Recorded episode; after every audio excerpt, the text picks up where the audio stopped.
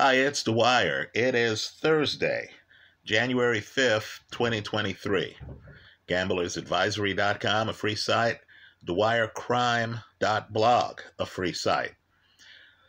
Let's talk about the bombshell news that came out today. Simply put, the police may now have a smoking gun. But first, remember the opinion you should follow should be your own. Just consider this video to be a second opinion from a complete stranger online. Now, in talking about the quadruple stabbings that took place in Iowa, Moscow, Iowa, on a college campus, just understand that according to NBC News, and I will post the link in the comment section of this YouTube video. Court documents show that the police now have the following a knife sheath, the protecting the protective housing of a knife blade that was found next to victim Madison Mogen and which has the suspect's DNA on the sheath's button snap. Right? They don't have the knife but they have the protective sheath cover for the blade. And the suspect's DNA is on the button snap of that sheath. Right? Understand too, the DNA is from a single source, meaning no other DNA is on the knife sheath right? That would make it difficult for the suspect to claim that somebody else used his knife, right? Let's continue. The police, incredibly to me, since this was hidden from the press for a long time, also have a witness. One of the housemates who survived, right, who we heard earlier slept through the homicides. Apparently, that information was inaccurate because this housemate actually saw a figure wearing black with a face mask that covered the wearer's mouth and nose walk toward them on his way out of the back sliding glass door of the house at about four in the morning. Now, while the housemate did not get a full view of the figure's face, the housemate should be able to tell us his approximate height and build. Since police have a suspect in custody, I'm assuming that the figure the housemate saw had a height and build in line with the suspect's height and build. Right? This is major news. It's clear that the housemate did not understand the significance of this stranger being in their house. Right? The housemate may have thought this was a friend of a friend type deal right? Just understand it's 4 a.m. Someone actually saw a stranger leaving the house out the back sliding glass door. Apparently, the figure is consistent with the suspect. Now, while one could argue, and I expect if this goes to trial, the defense might try this argument that the DNA could have been planted by someone trying to frame the suspect in custody, or that the figure the housemaid saw leaving was not the suspect. There are problems with this defense. Understand, I believe these problems are so severe, I'm now expecting a plea. Just consider the suspect's cell phone records are curious. his cell phone is on until 2:47 a.m. that night. 2:47 a.m. I believe this is an oversight by the suspect. The cell phone's on until 2:47 a.m. Then the cell phone goes dark until 4:48 a.m. In other words, the suspect isn't sleeping with the cell phone noting his location in Washington state. No, far from it. The cell phone goes dark right when we think the murders took place. And then, according to the Washington Post, today's edition, the cell phone comes back on somewhere south of Moscow, Idaho. Right, folks? It's incredible. This cell phone going dark right when the murders take place, and then coming on about 45 minutes after the murders take place, south of the city in which the murders take place suggests to me that the suspect's on the move. Right? I think it's too much of a coincidence that your phone is on for practically the whole day, except for the two hour period of time when the murders took place. Right? He would have been better off turning his phone off the whole day. Right? Think about it too. Doesn't this seem planned? The phone goes off at 2:47 a.m. Then comes back on 2 hours later. Excuse me, 2 hours and 1 minute later. It's almost as if he has an alarm on the phone. He puts it in airplane mode,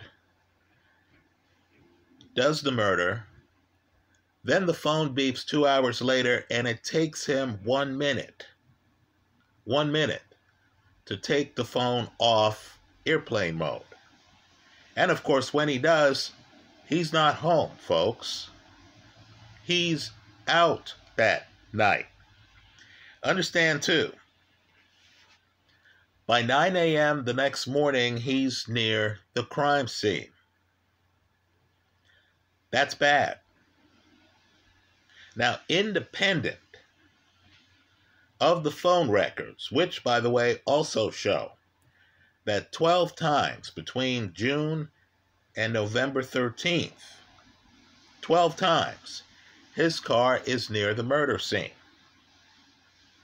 But understand, independent of the cell phone records is the suspect's car, the Elantra which was seen in the area. Right? So that's bad because that augments the cell phone records. Right? The cell phone goes dark, but yet we know where his car was. That's troublesome. Understand, too, that what this means is that the suspect could try to argue, hey, somebody took my knife seat, sheath. Right? The response will be, did they also take your phone? Did they also take your car? At a minimum, it looks like the suspect is involved. So I am expecting a plea to a life sentence without parole there does remain the possibility that someone else was involved who the suspect might offer up as part of his plea deal. In other words, he could be in the car with his phone, with a knife, with someone else. Right? The defense would be the kind of defense, and I'm speculating here if somebody else is involved. The defense could be hey, I was with Joe. This was a prank. Joe was supposed to go in the house and scare some people, then run out, and we were going to drive off. Instead, he goes in the house and he kills some people and tries to frame me for the murder. Right? As of right now, though, the police theory of the case, at least the one they've publicly expressed, is that the suspect they have in custody acted alone. So, again, I'm going to place a link to the NBC News article. I would encourage people to also look at today's Washington Post, which talks about the fact that the suspect's phone, the night of the murders, goes silent from 2:47 a.m. until 4:48 a.m. And when it comes back on, he's not home. He's out south of Moscow, Idaho, where the killings took place.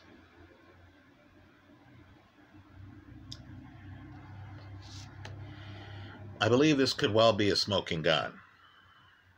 If I were representing this defendant, I would be having a serious private conversation with him about whether he wants to enter into a plea now, just to give the families finality and just to get the best deal he can get before the state spends more money on a case that, quite frankly, looks very bad for the defendant.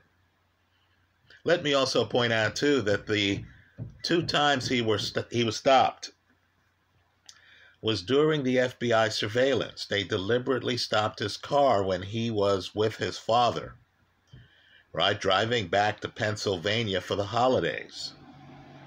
So they deliberately stopped the car, um, you know, to look at his hands. They wanted to see whether he had cuts on his hands right? So just understand the police have been trailing this guy for some time. Also, I notice law enforcement seems to be cleaning up how they collected the evidence. There are reports that they used genetic genealogy, which sounds like an invasion of privacy to me. Well, now we're hearing that they also got his sample out of the family's trash bin in Pennsylvania while he was there celebrating the holidays. Right? So that's been established as a proper way to get someone's genetic material.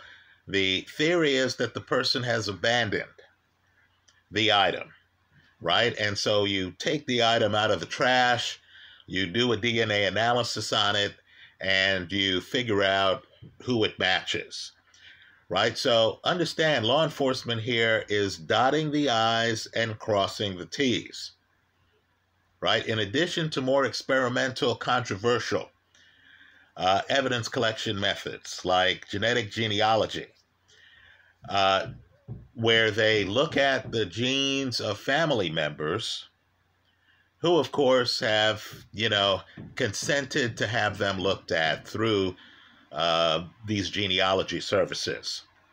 But they've also gone through the guy's trash. Law enforcement also is looking at the guy's car. What's interesting is how the suspect, whoever did this, will say rather, right, the perpetrator, could stab four people to death and not leave more of a blood trail. Right? Even the housemaid who sees this figure coming toward her on the figure's way out the door, right, didn't seem to notice blood or anything unusual.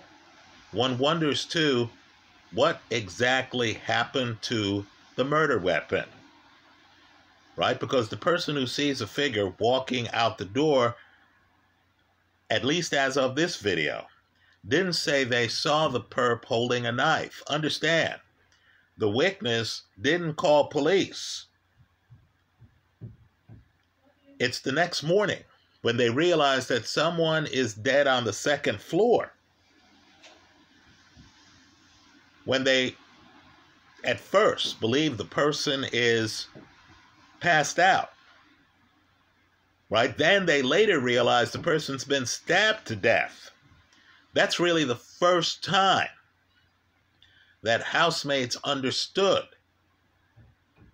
that a horrible crime was committed. At four in the morning, the housemate did not.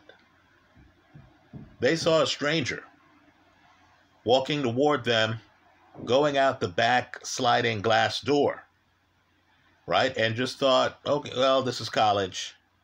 This must be, you know, either a student or someone's guest, etc.